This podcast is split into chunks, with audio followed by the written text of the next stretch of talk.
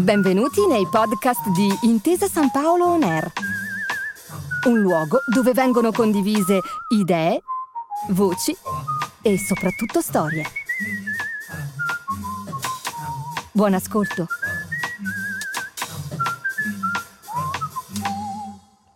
Buonasera, grazie a voi per essere presenti, grazie a Laura eh, Arduino. Ricominciamo dal titolo Fruttero e Lucentini, basta il nome. Fruttero e Lucentini è il nome della ditta, è un nome unico, veniva chiamata la premiata ditta, in realtà premi letterari non ne hanno avuti praticamente mai, li ha premiati il pubblico. I titolari erano due all'anagrafe, Carlo Fruttero, quasi torinese, eh, Franco Lucentini, romano de Roma. Una ditta, due eh, titolari all'anagrafe, tre i mestieri come sono eh, queste serate. E queste serate le abbiamo dedicate ai tre mestieri di Fruttero e Lucentini, scalandole da quello praticato per meno tempo, ed è stata la serata scorsa, la prevalenza del cretino, Fruttero e Lucentini come osservatori del costume, leggeva Giuseppe Cederna, per arrivare alla terza serata, che sarà eh, Licia Maglietta a leggere La donna della domenica, il mestiere di scrittori, che è il mestiere che hanno praticato sempre, fin da quando si può dire hanno, hanno avuto uso di ragione. Che cosa c'è in mezzo? Di che cosa si parla questa sera? Che cosa leggiamo? Per saperlo cominciamo da una frase, una frase di Fruttero e dall'occasione in cui fu pronunciata. L'occasione fu triste perché furono i funerali di Franco Lucentini nel 2002. E la frase era questa, per noi anche lo scrivere una giustificazione per l'assenza da scuola delle figlie era un problema di stile letterario. Una frase straordinaria, tanto più stasera che abbiamo Carlotta Fruttero tra il pubblico e tenuto presente che le figlie ce le aveva soltanto Carlo Fruttero, non Franco Lucentini. Ma dietro questa frase c'è una cosa importante, cioè l'idea che perfino una giustificazione scolastica sia un genere letterario. E il lavoro che si presenta questa sera è il lavoro che hanno fatto Lucentini e Fruttero sui generi letterari, cioè il lavoro degli editor, il lavoro eh, dei traduttori.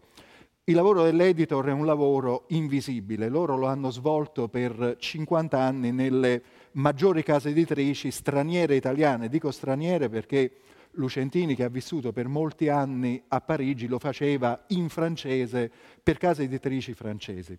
Poi sono passati eh, all'Einaudi, dove hanno cominciato a lavorare insieme. È stata un'amicizia nata a Parigi nel 1953 che si è trasferita armi e bagagli in Italia erano colleghi all'Einaudi e all'Einaudi hanno cominciato a disegnare dei lavori che erano delle antologie, antologie di fantascienza, antologie di storie di fantasmi, eh, e poi sono passati alla Mondadori, cioè da una casa editrice di eh, elite a eh, una casa editrice popolare.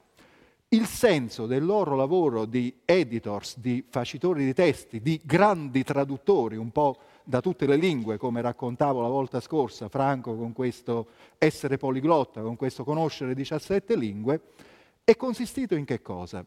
Nel prendere dei generi letterari che erano o venivano considerati di serie B, generi letterari popolari come il giallo, come la fantascienza, come il poliziesco, come la storia di fantasmi, come la storia di guerra, come il fumetto, e dato che siamo in banca, in una banca, lo si può dire, promuoverli in termini finanziari alla tripla A, a titoli di grande valore. Ed è questo che hanno fatto per tutta la vita. A un certo punto eh, è capitato a me personalmente di rendermi conto che c'era tutta questa attività sommersa, eh, dispersa in giornali, in libri, in prefazioni, in postfazioni e eh, mi è venuta l'idea di eh, montare questo libro qui, dà il titolo alla serata, I ferri del mestiere, manuale involontario di scrittura con esercizi svolti. L'idea era che attraverso questo lavoro su tutti i generi letterari loro avessero tenuto per 50 anni una vera e propria scuola di scrittura che si poteva costruire, raccogliere e riproporre. Ma in realtà la cosa più importante del titolo e del sottotitolo, I ferri del mestiere, manuale involontario di scrittura con esercizi svolti, è l'aggettivo involontario, cioè loro stessi non se n'erano accorti. Bisognava costruire l'indice di questo volume e di fatto l'indice di eh, questo volume è il testo, l'insieme delle letture che questa sera vi eh, presenterà eh, Gabriele Lavia perché eh, il libro è fatto come un manuale di geometria dove ai teoremi seguono gli esercizi svolti. Loro che cosa facevano? Facevano delle antologie di fantascienza o di storie di fantasmi, raccoglievano il meglio che ci fosse in quell'ambito e ci infilavano quasi sempre un racconto scritto da loro che però firmavano con uno pseudonimo americano o americanizzante. Questi scritti non sfiguravano assolutamente accanto a quelli eh, antologizzati.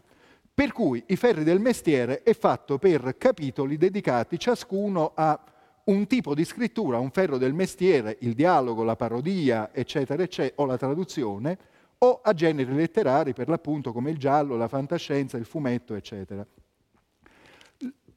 Il testo col quale comincia la lettura di questa sera è sia un testo teorico sia un esercizio svolto, perché si intitola Note per un racconto didattico ed è un racconto sulle scuole di scrittura, un racconto che mette in scena, come vedrete, la stessa scrittura creativa. Poi abbiamo due scritti, o meglio, uno e mezzo dedicati alla fantascienza.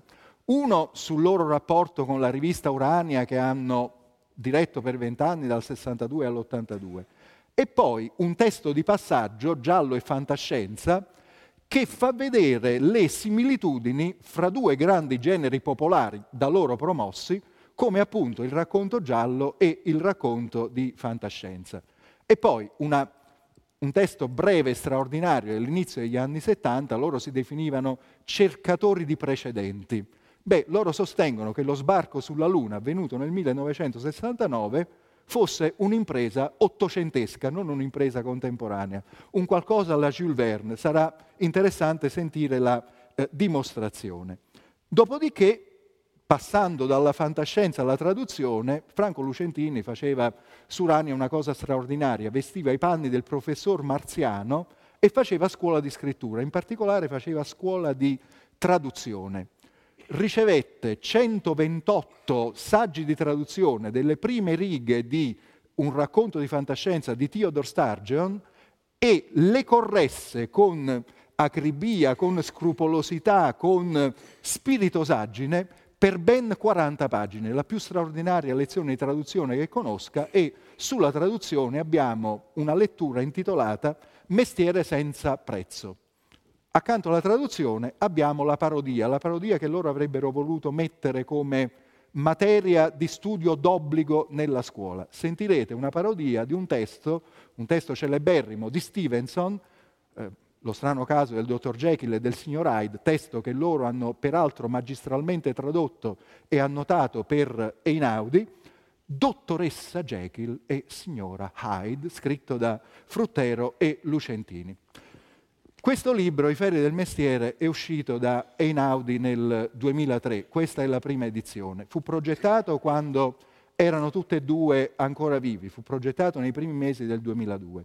Franco poi nell'estate, come già vi ho detto, venne volontariamente a mancare, quindi questo libro ha avuto un destino strano e straziante, è uscito semipostumo e raccoglie come ultimo scritto un ricordo di Franco Lucentini, scritto da Fruttero, di cui ascolteremo questa sera all'inizio.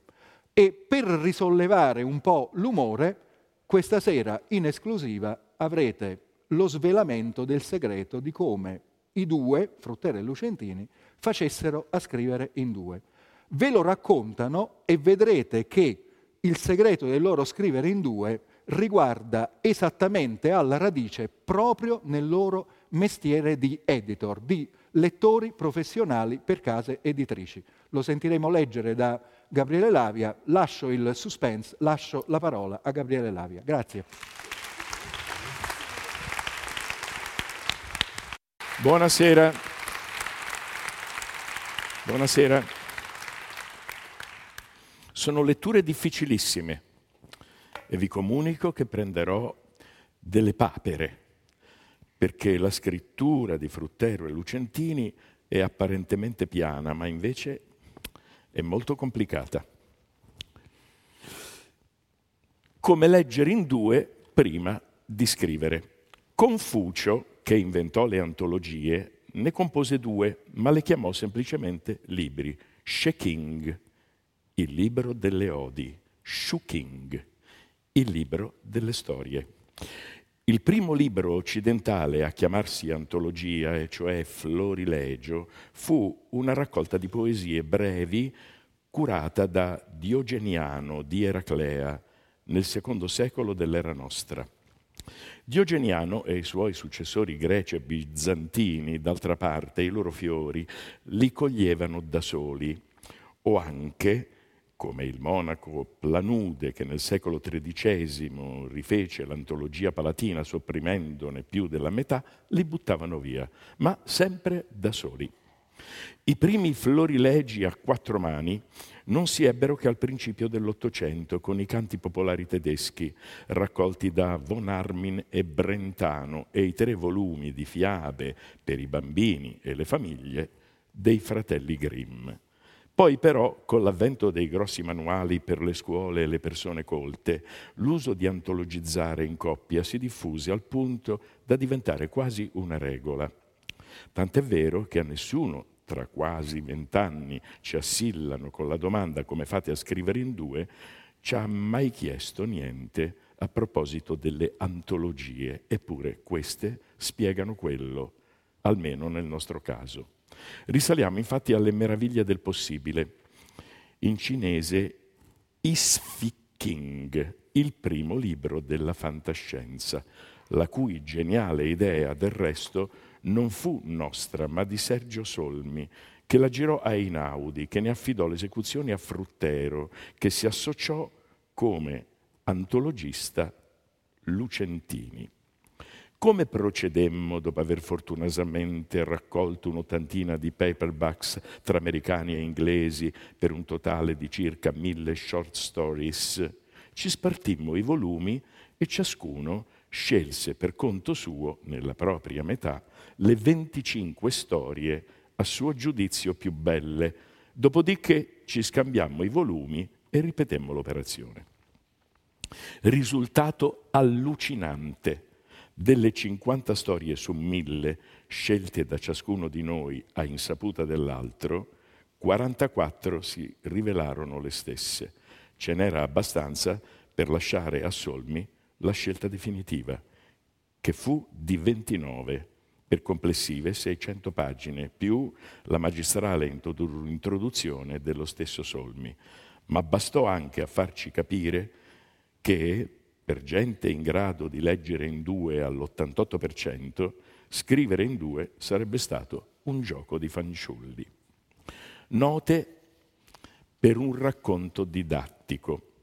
E così è arrivato anche in Italia, prevedibilmente a Milano, il creative writing. Non abbiamo assistito al corso tenuto in quella vivace metropoli dal nostro amico Pontigia, ma le sue lezioni saranno state di sicuro intelligenti, illuminanti, gli abbiamo anzi suggerito di raccoglierle in volume, certi, come siamo, che un tal volume andrebbe a ruba. Gli iscritti, ci ha raccontato Pontigia, erano gente già piuttosto articolata, professionisti pubblicitari, politici, insegnanti, studenti, e, ben inteso, aspiranti scrittori, tutti consapevoli delle proprie artrosi e rugginosità linguistiche, tutti desiderosi di apprendere le ginnastiche ed eventualmente i segreti del mestiere.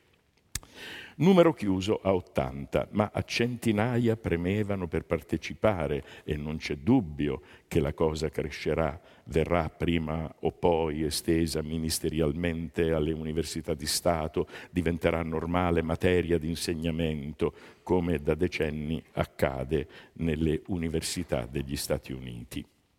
Critici e scrittori italiani farebbero bene ad affilare fin d'ora le loro armi più cincischiate in vista del radicale dibattito che infallibilmente ne nascerà, occupando le arene un tempo riservate alla crisi del romanzo, della poesia, allo sperimentalismo, al plurilinguismo, al rapporto tra letteratura e società, eccetera. Quanto a noi, ci prepariamo a scrivere un racconto che abbiamo in mente da moltissimo tempo, da quando cioè, più di vent'anni fa, cominciamo a occuparci di fantascienza con professionale continuità. Ricevevamo e leggevamo regolarmente vari mensili e quindicinali americani del ramo Galaxy Analog, The Magazine of F and SF, eccetera, in ogni numero dei quali ricorreva la pagina pubblicitaria di una scuola per corrispondenza di creative writing. La illustravano al modo dei monumenti ai caduti davanti ai municipi di paese, fotografie formato francobollo, in bianco e nero, sia di scrittori moderatamente rinomati nell'ambiente della fantascienza, del poliziesco e del genere rosa, gli insegnanti, sia di ex allievi che testimoniavano di aver cominciato a vendere lucrosamente la loro produzione appena terminato il corso. Ricordiamo una paterna e autorevole figura con la pipa, un giovane affilato in camicia a scacchi, una briosa signora con vistosi orecchini e un'altra più anziana, canuta, dall'aria dolce e volitiva insieme. Quel campionario, ripetuto mese dopo mese, suscitava in noi una sottile tristezza, cui ci sforzavamo di opporre ogni possibile argomento. La colpa, ci dicevamo, era quella funeraria impaginazione, nonché in buona parte dei pregiudizi, meglio dei riflessi romanticamente elitari che sopravvivevano in noi. L'idea che non valesse la pena di imparare a scrivere se non per tentare di scrivere Moby Dick era ridicola e nociva. Meglio questo accostamento alla letteratura, pragmatico, ragionevole, che non sboccava in lacrimosi fallimenti, non si lasciava dietro una scia di Melville mancati, ma promuoveva, era ora, l'onesto artigianato, come le analoghe scuole per elettrotecnici e stenodattilografe. D'accordo, c'era un po' troppa casalingheria in quelle facce soddisfatte, troppo tinello, troppo troppo doppio garage, troppa coscienza dei propri limiti, troppa, come dire, normalità, ma non ci malinconivano forse ancora di più le facce, le opere segnate da salivose velleità, da sregolatezze inconcludenti, da una genialità superficiale così tortuosa da confondersi con l'inettitudine? E poi non era detto, chissà che proprio di lì da quei ranghi operosi, dirigenti, modesti, da quel chissà parte il nostro racconto, oggi felicemente sistemabili in un ambiente italiano. L'eroe da seguire è un giovane senza lavoro, ma ci tenta anche un prepensionato che con notevoli sacrifici, magari un prestito, paga la sua quota di iscrizione alla quale alla scuola milanese di creative writing. Non perde una lezione, una sillaba, fa domande, fa tesoro, si esercita nei lunghi tragitti sui treni di pendolari e nella provinciale indigenza di Mettiamo, Borgomanero, Mortara, sopportando la derisione o quantomeno lo scetticismo di amici, ragazze, baristi, bottegai, macellaio, incartandogli la trippa allora, allora, come vanno i promessi sposi? L'interesse per noi di una simile vicenda starebbe, a saperlo fare, nel mimare l'evoluzione lessicale stilistica del protagonista che chiameremo in via provvisoria Walter. O un nome di immigrato, Carmelo o Salvatore, sarebbe forse più giusto per molti motivi, ma la componente meridionale implicherebbe vertiginosamente un problema già di per sé complicato. Narrazione in terza persona, più ardua, ma più efficace della prima persona, che qui scivolerebbe per forza in una tormentosità diario-intellettualistica poco credibile.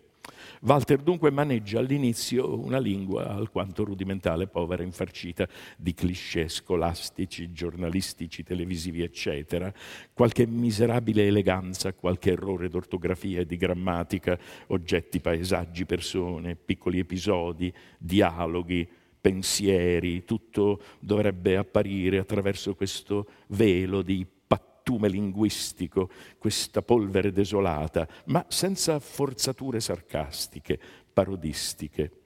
Insensibilmente si dovrebbe passare a una fase di arricchimento, di timida e poi via via frenetica debordante acquisizione. Gli stessi compagni di viaggio, le stesse stazioncine, le stesse risaie, le stesse pizzerie, le stesse vie di Milano, ma deformate, impreziosite da immagini barocche, similitudini ricercate, un lessico sempre più sontuoso, una sintassi sempre più funambolesca. Un flirt ferroviario con una ragazza che frequenta una scuola di grafica o di recitazione e che Walter di giorno in giorno, di pagina in pagina, va esaltando idealizzando, trasfigurando, sarà probabilmente il mezzo migliore per illustrare una simile curva. Ma anche qui le successive metamorfosi lirico-erotiche di Cinzia o Daniela o Loredana dovrebbero essere il più possibile sfumate, plausibili, riducendo al minimo l'effetto meccanico di exercice de style da una parte e dall'altra il rischio che il lettore scambi Walter per un paranoico. Cinzia o Deborah, o forse soltanto Anna Maria, sarà inoltre assai utile per introdurre la parabola discendente. Da lei potrà partire lo sgonfiamento, il rinsavimento, il primo passo verso una maggiore sorvegliatezza e sobrietà.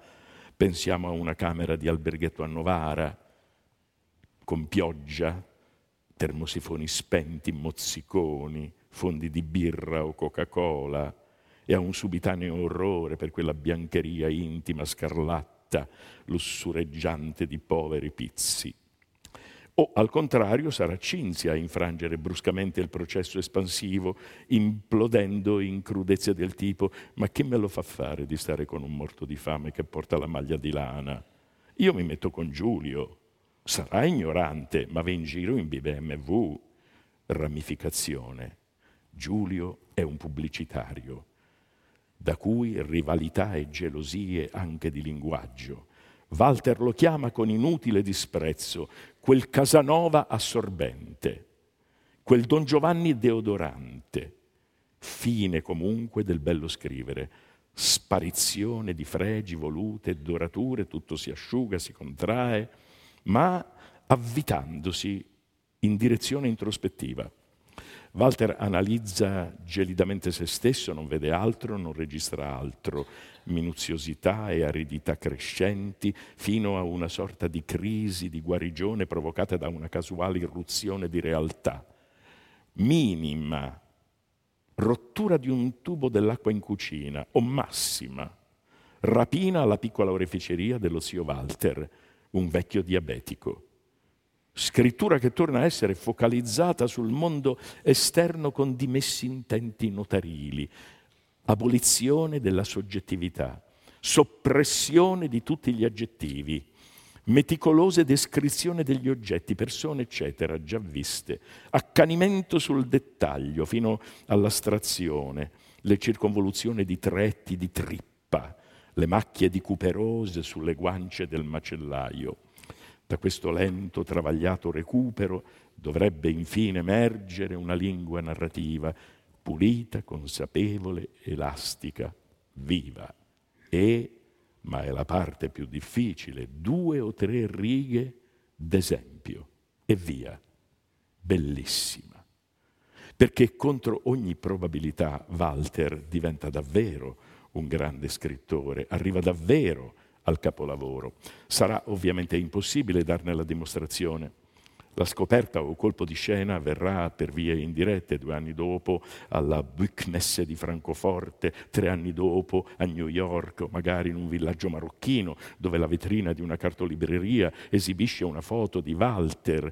Il suo libro è stato tradotto perfino in arabo Cinzia e Giulio la notano e risalgono sulla BMW. Il modello però è ormai antiquato e litigano aspramente. Meno soddisfacente per il lettore, ma più praticabile per noi, sarebbe una chiusura in minore. Walter si rende conto di aver imparato a scrivere, intuisce il proprio genio, progetta il capolavoro, anticipa il trionfo e la sua inesorabile cinerea vanità rinuncia, riprende a pensare, vedere, parlare, scrivere dunque esattamente come all'inizio, si rannicchia per sempre nell'oreficeria dello zio diabetico, che un giorno erediterà. 40-50 pagine dovrebbero bastare, o forse 4-5. Urania 50 anni di profezie di Carlo Fruttero, poco più di un anno fa, 2001, il telefono squillò a casa mia verso le due del pomeriggio. Chiamava da Vigevano, dove abita il mio vecchio amico Lodovico Terzi. Hai la televisione accesa? Stai vedendo? Non stavo vedendo. Accendi subito, succede una cosa incredibile, pura urania. Era l'11 settembre. E quello che scorreva sullo schermo era effettivamente una copertina di urania. Due grattacieli stroncati da due aerei, fiamme, fumo, gente che si gettava dalle finestre. L'America under attack. Di scene del genere ne avevamo lette pubblicate non poco nel corso degli anni. Gli attaccanti potevano essere extraterrestri, ovvero sovietici, una setta segreta con vertiginose ambizioni di conquista mondiale, ovvero un gigantesco asteroide.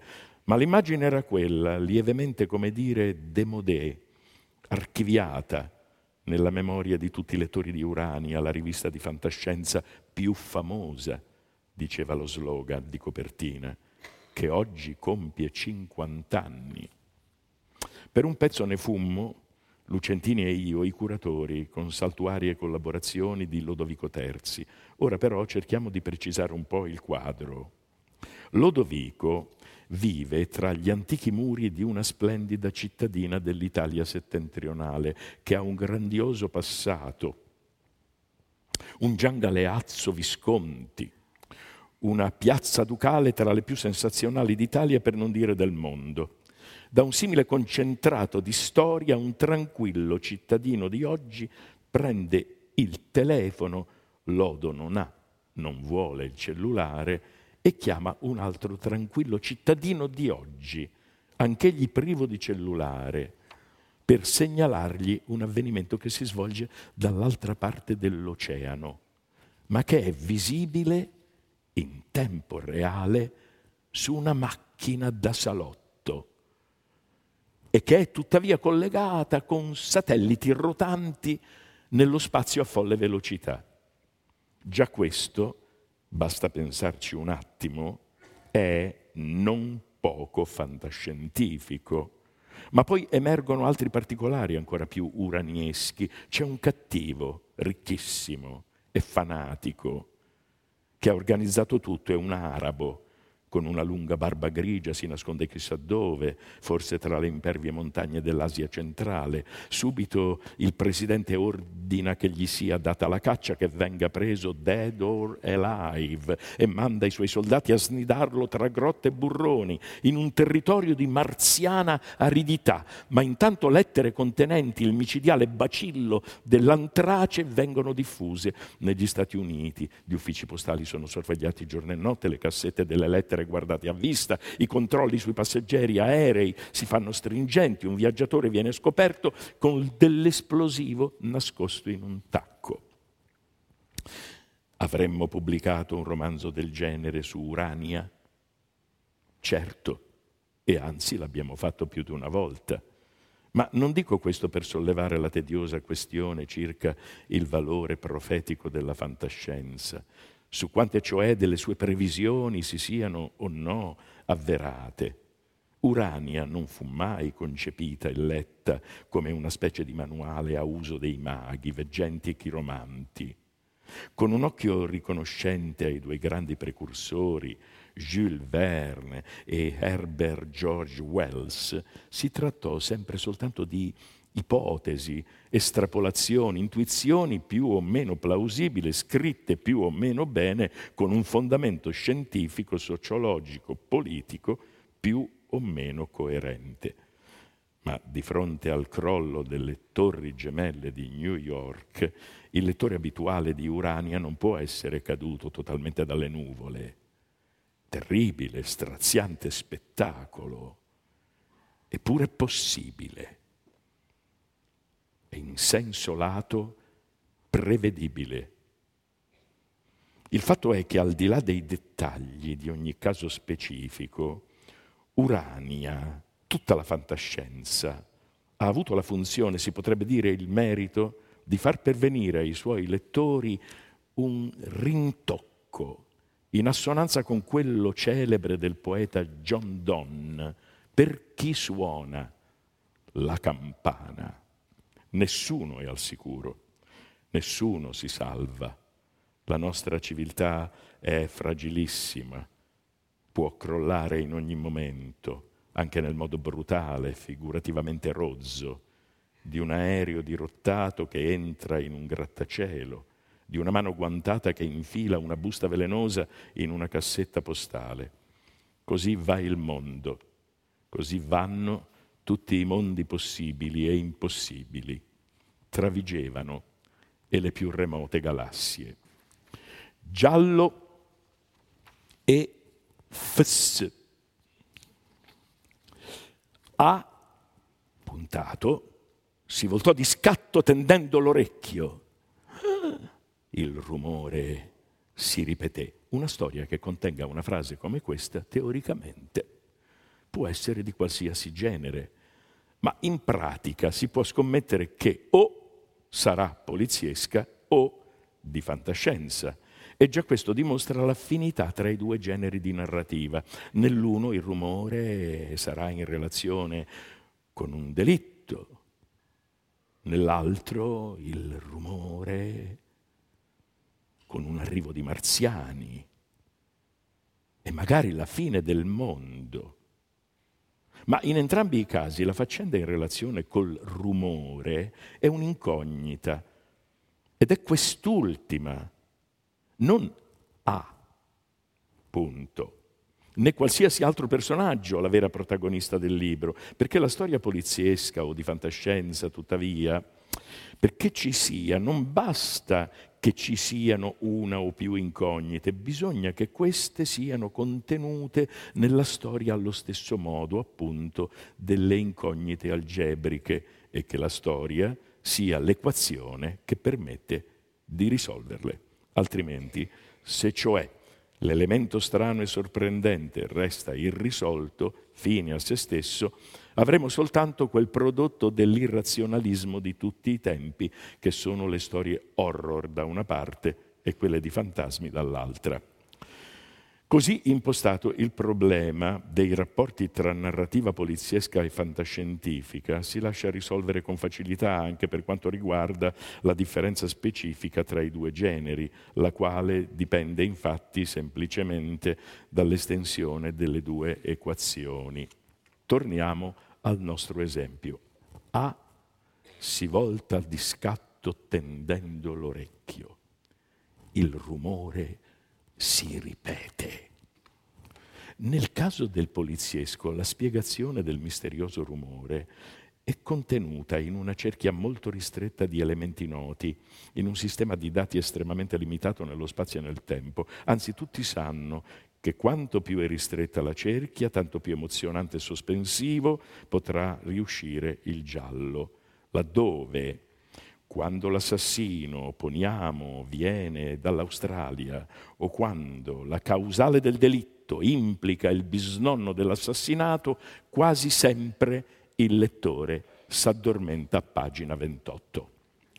Nel caso della storia di fantascienza, invece, la cerchia dei sospetti comprende potenzialmente l'intero universo fisico con tutto il suo spazio e tutto il suo tempo trascorso e da trascorrere. Il rumore sentito da A, per esempio, può essere quello fatto da un mostro che occhieggia fuori dalla finestra o quello di una strana crepa che lentamente si va allargando nel muro della stanza accanto, ma la terra incognita che si estende dietro la mostruosità di quel mostro, dietro la stranezza di quella crepa, non c'è FBI che pasti a sorvegliarla e le auto dell'87 distretto si avranno la temerarietà di avventurarvisi, difficilmente faranno ritorno, no. Qui per capire cosa sta succedendo ci vorranno fior di scienziati e per ristabilire l'ordine bisognerà mobilitare l'esercito, l'aviazione della marina degli Stati Uniti al completo. Né è detto che gli scienziati capiranno o che gli stati maggiori, i quali anzi due volte sì e una no, ci fanno meschine figure, riusciranno a risolvere la situazione. Un'altra differenza col poliziesco infatti è che in fantascienza la crepa nel muro la misteriosa perturbazione dell'ordine dell'universo non sempre si risolve con la punizione del colpevole, o meglio, non sempre il colpevole è la crepa, il mostro, l'assassino. Spesso il colpevole è l'assassinato, cioè la stessa umanità che da sé medesima si è tirata addosso il disastro. Lo sbarco sulla Luna, un'impresa ottocentesca. Quando i primi astronauti misero piede sulla Luna, la televisione ci intervistò. Un signore gentile ci informò che milioni di italiani erano in ascolto e ci pregò di dire due parole su quel meraviglioso avvenimento che apriva una nuova era nella storia dell'umanità ci fu chiesto quale sarebbe stato secondo noi l'avvenire della fantascienza, ora che era stata finalmente raggiunta dalla realtà. Sarebbe morta? Sarebbe sopravvissuta melanconicamente come una vecchia diva in un pensionato ricevendo le visite di un numero decrescente di canuti ammiratori? Rispondemmo di no, che la straordinaria impresa dell'Apollo non metteva affatto in pericolo la fantascienza e restituimmo il microfono all'intervistatore. Ci mancò il tempo di spiegargli che la conquista della Luna non apriva, ma chiudeva un'epoca. E ce ne mancò, per la verità, anche il coraggio. Fare la parte della doccia fredda davanti a milioni di persone frementi di eccitazione e di entusiasmo non piace a nessuno, pure quella era e rimane la nostra opinione. Quando Neil Armstrong impresse la prima orma umana sulla polvere del nostro satellite. Ciò che noi provammo, al di là dell'ammirazione per il coraggio suo e dei suoi compagni in generale per l'intraprendenza e la genialità della specie a cui apparteniamo, fu un senso di tristezza, di conclusione, di definitiva solitudine anche se è avvenuta nel 1969. La conquista della Luna è in realtà un'impresa ottocentesca. Appartiene idealmente a quel secolo di fondamentale ottimismo, di sanguigna e orgogliosa fiducia nella scienza, di vaste e nobili aspettative. E anche se nei prossimi 50 anni altri ardimentosi sbarcheranno su Marte, su Venere, su tutti i pianeti del Sistema Solare, questo non ci avvicinerà di un passo si fa per dire, alle stelle della nostra galassia, che sarebbero l'unica vera via d'uscita per 10 o 20 miliardi di uomini sottonutriti e isterici che popoleranno la Terra nel prossimo secolo. I viaggi spaziali, così come li abbiamo concepiti e realizzati, ci inchiodano nella nostra piccola gabbia, ci costringono a misurare concretamente i confini del nostro giardinetto più in là non è possibile andare. Gli ordini di grandezza cosmici noti da secoli ma finora amalgamati alla generica impossibilità di uscire dalla nostra atmosfera, acquistano di colpo tutto il loro spicco vertiginoso, tragicamente irraggiungibile. L'altissimo muro dello spazio profondo è infine davanti a noi e nessuno vede come lo si possa scavalcare con i mezzi e le idee tecnologiche di cui disponiamo attualmente. Era prevedibile che la fantascienza avrebbe acquistato molti nuovi lettori dopo questa brusca caduta di sipario. E così infatti è avvenuto. Né noi né i nostri figli né i nipoti dei nostri nipoti esploreranno Riegel, combatteranno contro i denebiani, scivoleranno in un universo parallelo, viaggeranno con le macchine del tempo, troveranno oltre alla porta della cucina la quarta dimensione. Questo ci dice in sostanza la conquista della luna. E allora l'ignoto, l'imprevisto, l'inaudito non resta che andarseli a cercare nei racconti e nei romanzi di fantascienza che escono una volta per sempre dalla letteratura predicente e si reggono o cadono esclusivamente sulla loro capacità di rappresentazione e suggestione.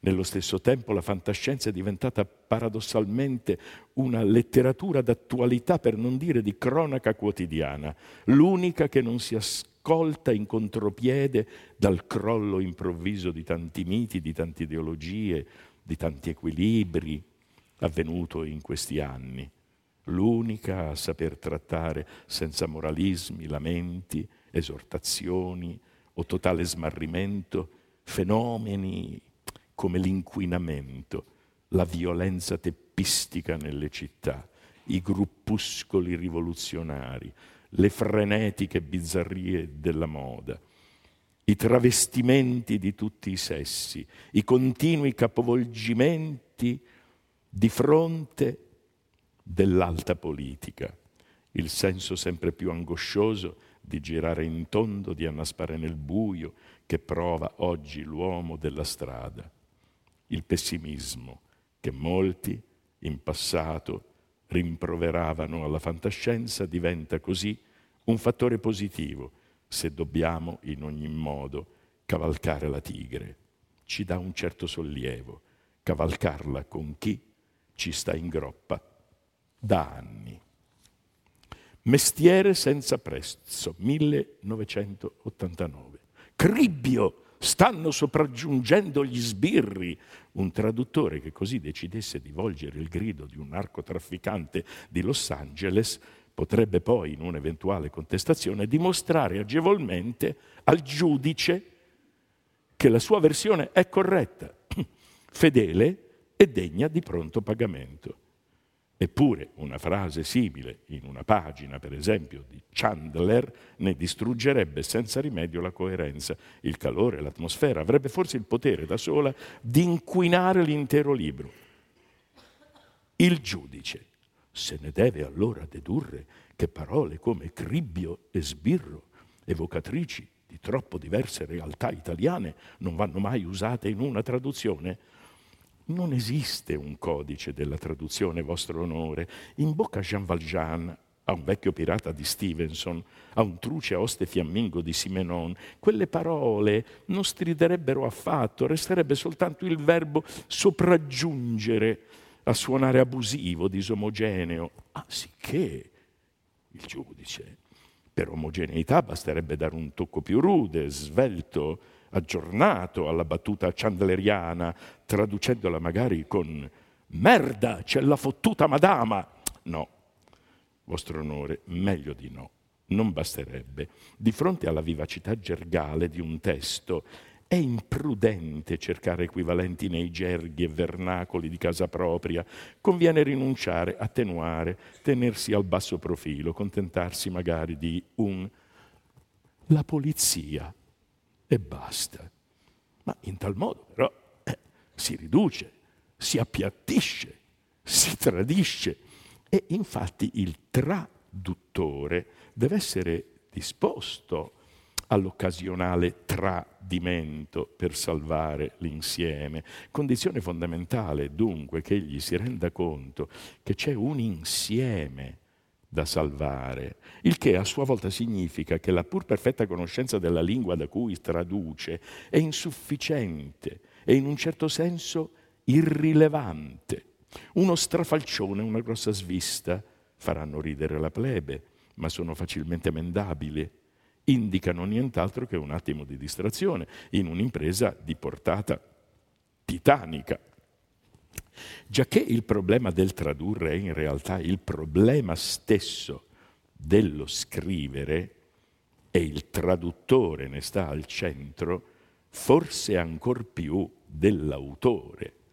A lui si chiede di essere insieme e a freddo Napoleone e il suo più infimo furiere, di avere lo sguardo d'aquila dell'uno e la maniacale pignoleria dell'altro. Gli si chiede di dominare non una lingua, ma tutto ciò che sta dietro una lingua, vale a dire un'intera cultura, un intero mondo, un intero modo di vedere il mondo e di saper annettere imperialisticamente questo mondo a un altro del tutto diverso, trasferendo ogni sfumatura, registro, accento, allusione, tonalità entro i nuovi confini.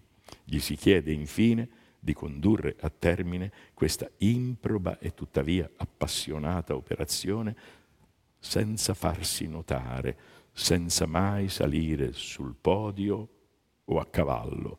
Gli si chiede di considerare il suo massimo trionfo il fatto che il lettore neppure si accorga di lui. Ma il giudice, un lavoro simile non ha prezzo, appunto. Per questo i cinici editori l'hanno sempre retribuito male. Essi sanno di avere a che fare con una sceta, un eroe essenzialmente disinteressato, pronto a dare tutto se stesso in cambio di un tozzo di pane e a scomparire nel crepuscolo anonimo e sublime quando l'epica impresa è finita. Il traduttore è l'ultimo vero cavaliere errante della letteratura. Cribbio! Ma allora non è un mestiere, è una vocazione.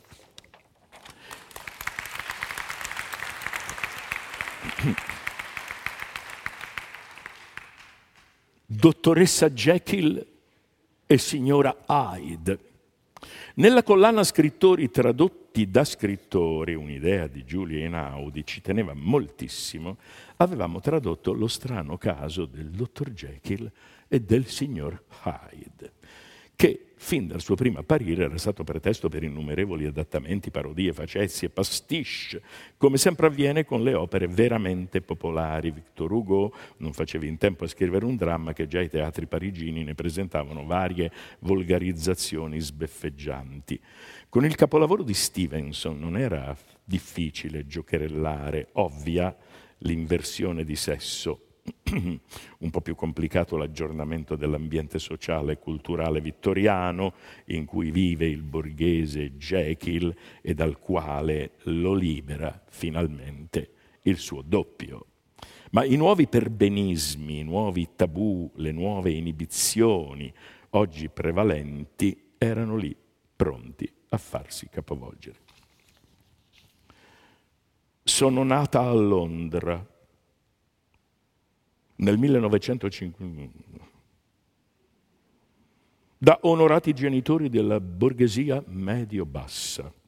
Mio padre mandava avanti una piccola libreria, mia madre era insegnante, entrambi erano progressisti, amici di progressisti, aperti a tutte le nuove idee, senza pregiudizi razziali o d'altro genere, convinti che molto si potesse e dovesse fare per il bene dell'umanità. Crebbi dunque in un ambiente ideale per il sano sviluppo morale e intellettuale di una ragazza. Ancora bambina venivo condotta a interessanti dibattiti sull'apartheid in Sudafrica, a manifestazioni per la pace, a concerti per promuovere la libertà in Turchia o in qualche sfortunata repubblica sudamericana. Fu durante un sit-in davanti all'ambasciata americana che conobbi Angelica Att Patterson, famosa avvocatessa per i diritti civili, che aveva fatto condannare il marito per stupro la prima notte di nozze ed era riuscita a ottenere la cittadinanza inglese per 106 ratti sbarcati clandestinamente a Liverpool da una nave liberiana. Ero molto giovane e nella mia innocenza credevo che il Vietnam fosse una merendina velenosa per i capitalisti. E che i capitalisti USA cercavano di imporre a tutto il mondo.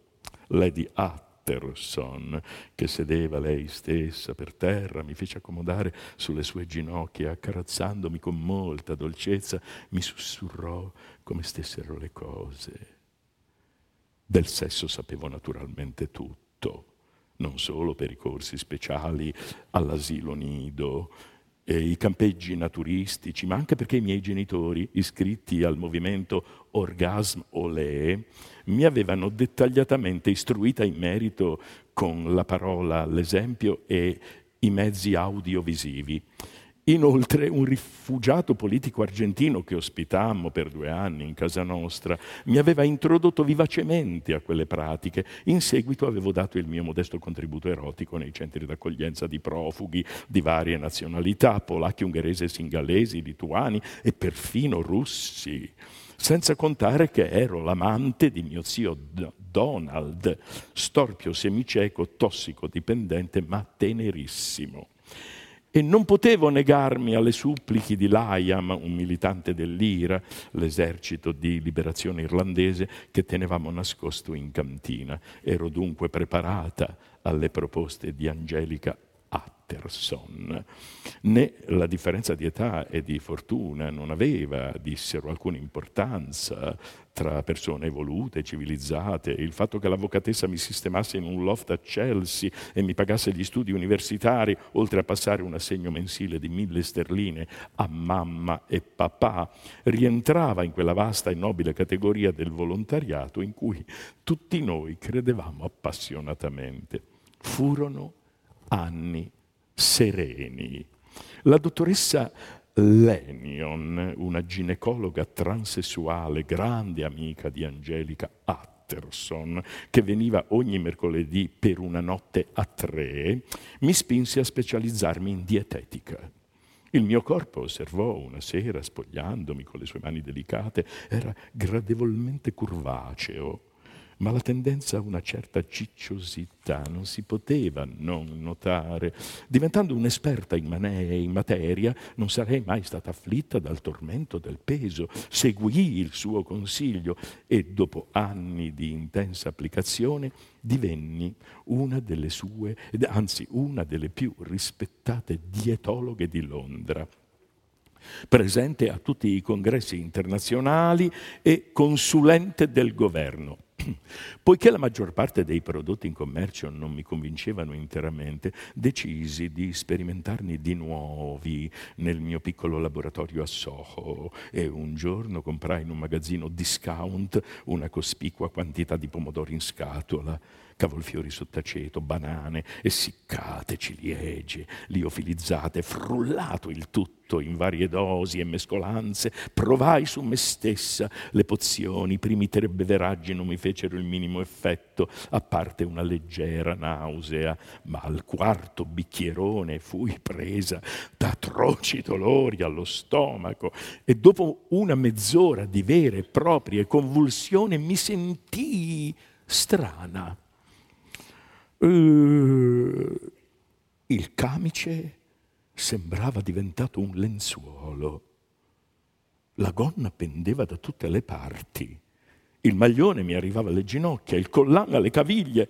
Ero rimpicciolita ma al tempo stesso sentivo scorrere nelle mie vene un sangue più vivo, i miei muscoli erano tesi da una nuova straordinaria energia, cominciai a correre, a saltare per la stanza, poi mi precipitai per la strada in preda a una sfrenatezza indicibile tutto ciò che era represso in me da tanti anni prese il sopravvento, ma non intendo scendere nei nefandi particolari del mio comportamento. Avevo questa nuova personalità per la quale non c'erano limiti alla trasgressione. Tutti i tabù erano caduti, rubai gli spiccioli a un mendicante senza gambe.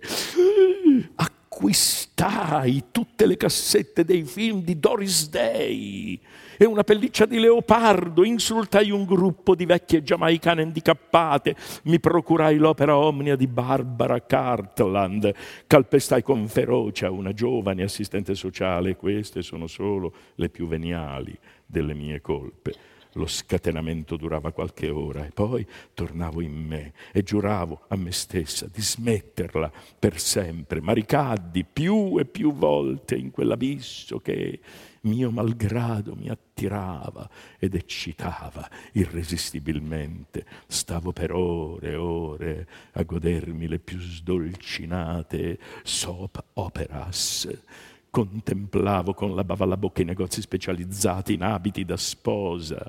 Leggevo avidamente tutto ciò che riguardava la famiglia reale inglese.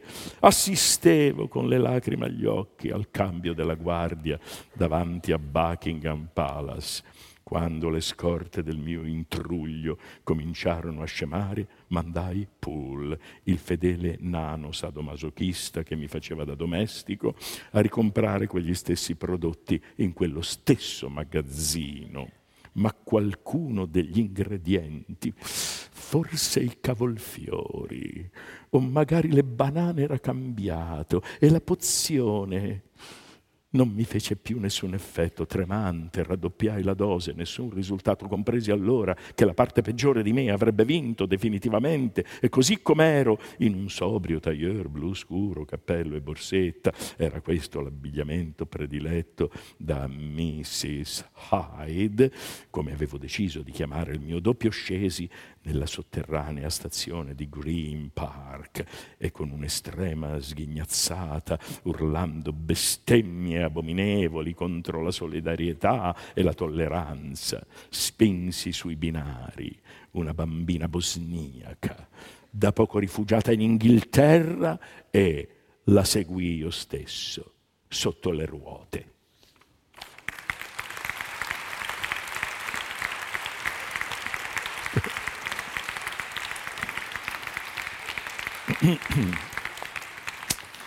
L'ultimo pezzettino di Carlo Fruttero.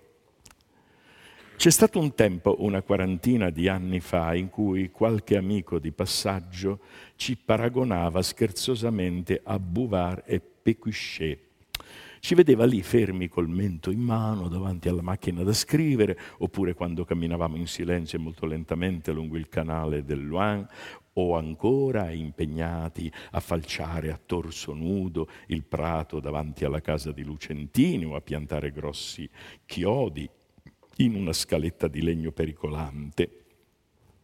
E gli facevamo venire in mente quella coppia di sempre indaffarati bonhomme in cui Flaubert concentrò tutto il suo sarcasmo, ma anche non poca indulgenza, non poca tenerezza umana nei confronti del sapere moderno del tempo. Noi lasciavamo dire, ben vedendo la inidoneità di un simile paragone, come si sa o non si sa, Bouvard e Pécuchet fanno amicizia su una panchina di Parigi, uno di loro entra inaspettatamente in possesso di una grossa eredità, insieme lasciano il loro misero lavoro di copisti e si ritirano in campagna e lì cominciano una serie infinita di sperimentazioni in tutti i campi possibili, agricoltura, paleontologia, chimica, religione, anatomia, astronomia, dietetica e giardinaggio, consultando e annotando migliaia di testi fondamentali.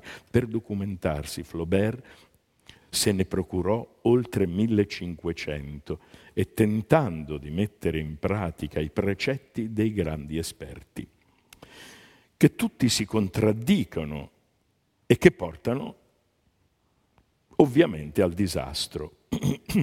È una sorta di farsesco, irresistibile balletto enciclopedico i cui movimenti sono curiosità, entusiasmo, foga applicativa, ansiosa attesa, gran pasticcio finale e fallimento da cui però i due ripartono per una nuova impresa con inesausta fede nel progresso. Lucentini e io di fede nel progresso ne avevamo davvero poca, guardavamo con sospetto anche alle minime invenzioni tecnologiche, una nuova lametta da barba, un cavatappi di audace concezione e d'altra parte le nostre sperimentazioni letterarie di rado si rivelavano fallimentari. Ne provammo di tutte, è vero, una tragedia elisabettiana intitolata La battaglia di Vercelli di cui forse si conserva in un qualche cassetto un atto e mezzo. Poi ci venne l'idea di leggere tutta l'enciclopedia per ricavarne un volumetto di voci bizzarre, marmellate su ricetta di Diderot, impiastri miracolosi suggeriti da D'Alembert e scrivemmo, ma su commissione, radiodrammi e adattamenti televisivi della Pietra di Luna di Collins, di celebri processi e casi criminali, curavamo una rivista di fantascienza, traducevamo fumetti, mettevamo insieme grosse antologie di racconti, non dicevamo di no a quasi niente, calcolando al meglio il rapporto costi-benefici di qualsiasi proposta ci venisse fatta. Due cottimisti, ben lontani dal farneticante e gratuito operare di Bouvard e Pécuchet. Ma i soggiorni di due o tre settimane nel villaggio di Lucentini tra Fontainebleau e Nemours erano riservati ai romanzi che andavamo scrivendo per così dire di sbieco, con spirito interstiziale e senza farlo sapere mai a Flaubert ansioso cronico e perciò bisognoso di pianificazioni assolute, Lucentini pretendeva di metter giù un pre-romanzo, pre-definitivo, in una rapida ma efficace prescrittura. Io gli rispondevo con la frase napoleonica on s'engage et puis on voit. L'idea di seguire e anzi tracopiare una traccia dettagliatissima mi annoiava, volevo lungo la strada un minimo di sorprese. Lucentini, acceso amante dell'arte, ribatteva che tutti i grandi e meno grandi maestri avevano lavorato su disegni preparatori. Esistevano intere collezioni di studi di una mano, un ginocchio di cavallo, un ricciolo. Io dicevo, e poi come passiamo alla vera pittura della Cappella Sistina. Lui abbassava gli occhi mentre io lo accusavo di nutrire sotto sotto la peccaminosa speranza che quella chimerica prescrittura si rivelasse alla fine così buona da non richiedere altri passaggi. Sei schizofrenico, dicevo. Vuoi scrivere sul serio fingendo di scrivere per prova. Schizofrenico sarai tu che vuoi scrivere fingendo di non sapere dove stai andando. Ma se no io non mi diverto e il lettore se ne accorgerebbe subito. Il divertimento, sentenziava lui, duro, è escluso, comunque. Ma non era vero. Una mezza pagina venuta bene dopo averne appallottolato rotolate con rabbia undici diverse versioni e dopo che io ben inteso l'avessi approvata, gli allargava smisuratamente il sorriso. Grazie, arrivederci. Arrivederci, grazie, a presto.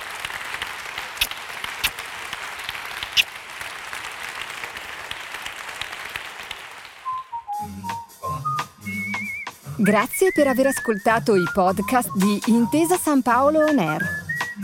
Al prossimo episodio.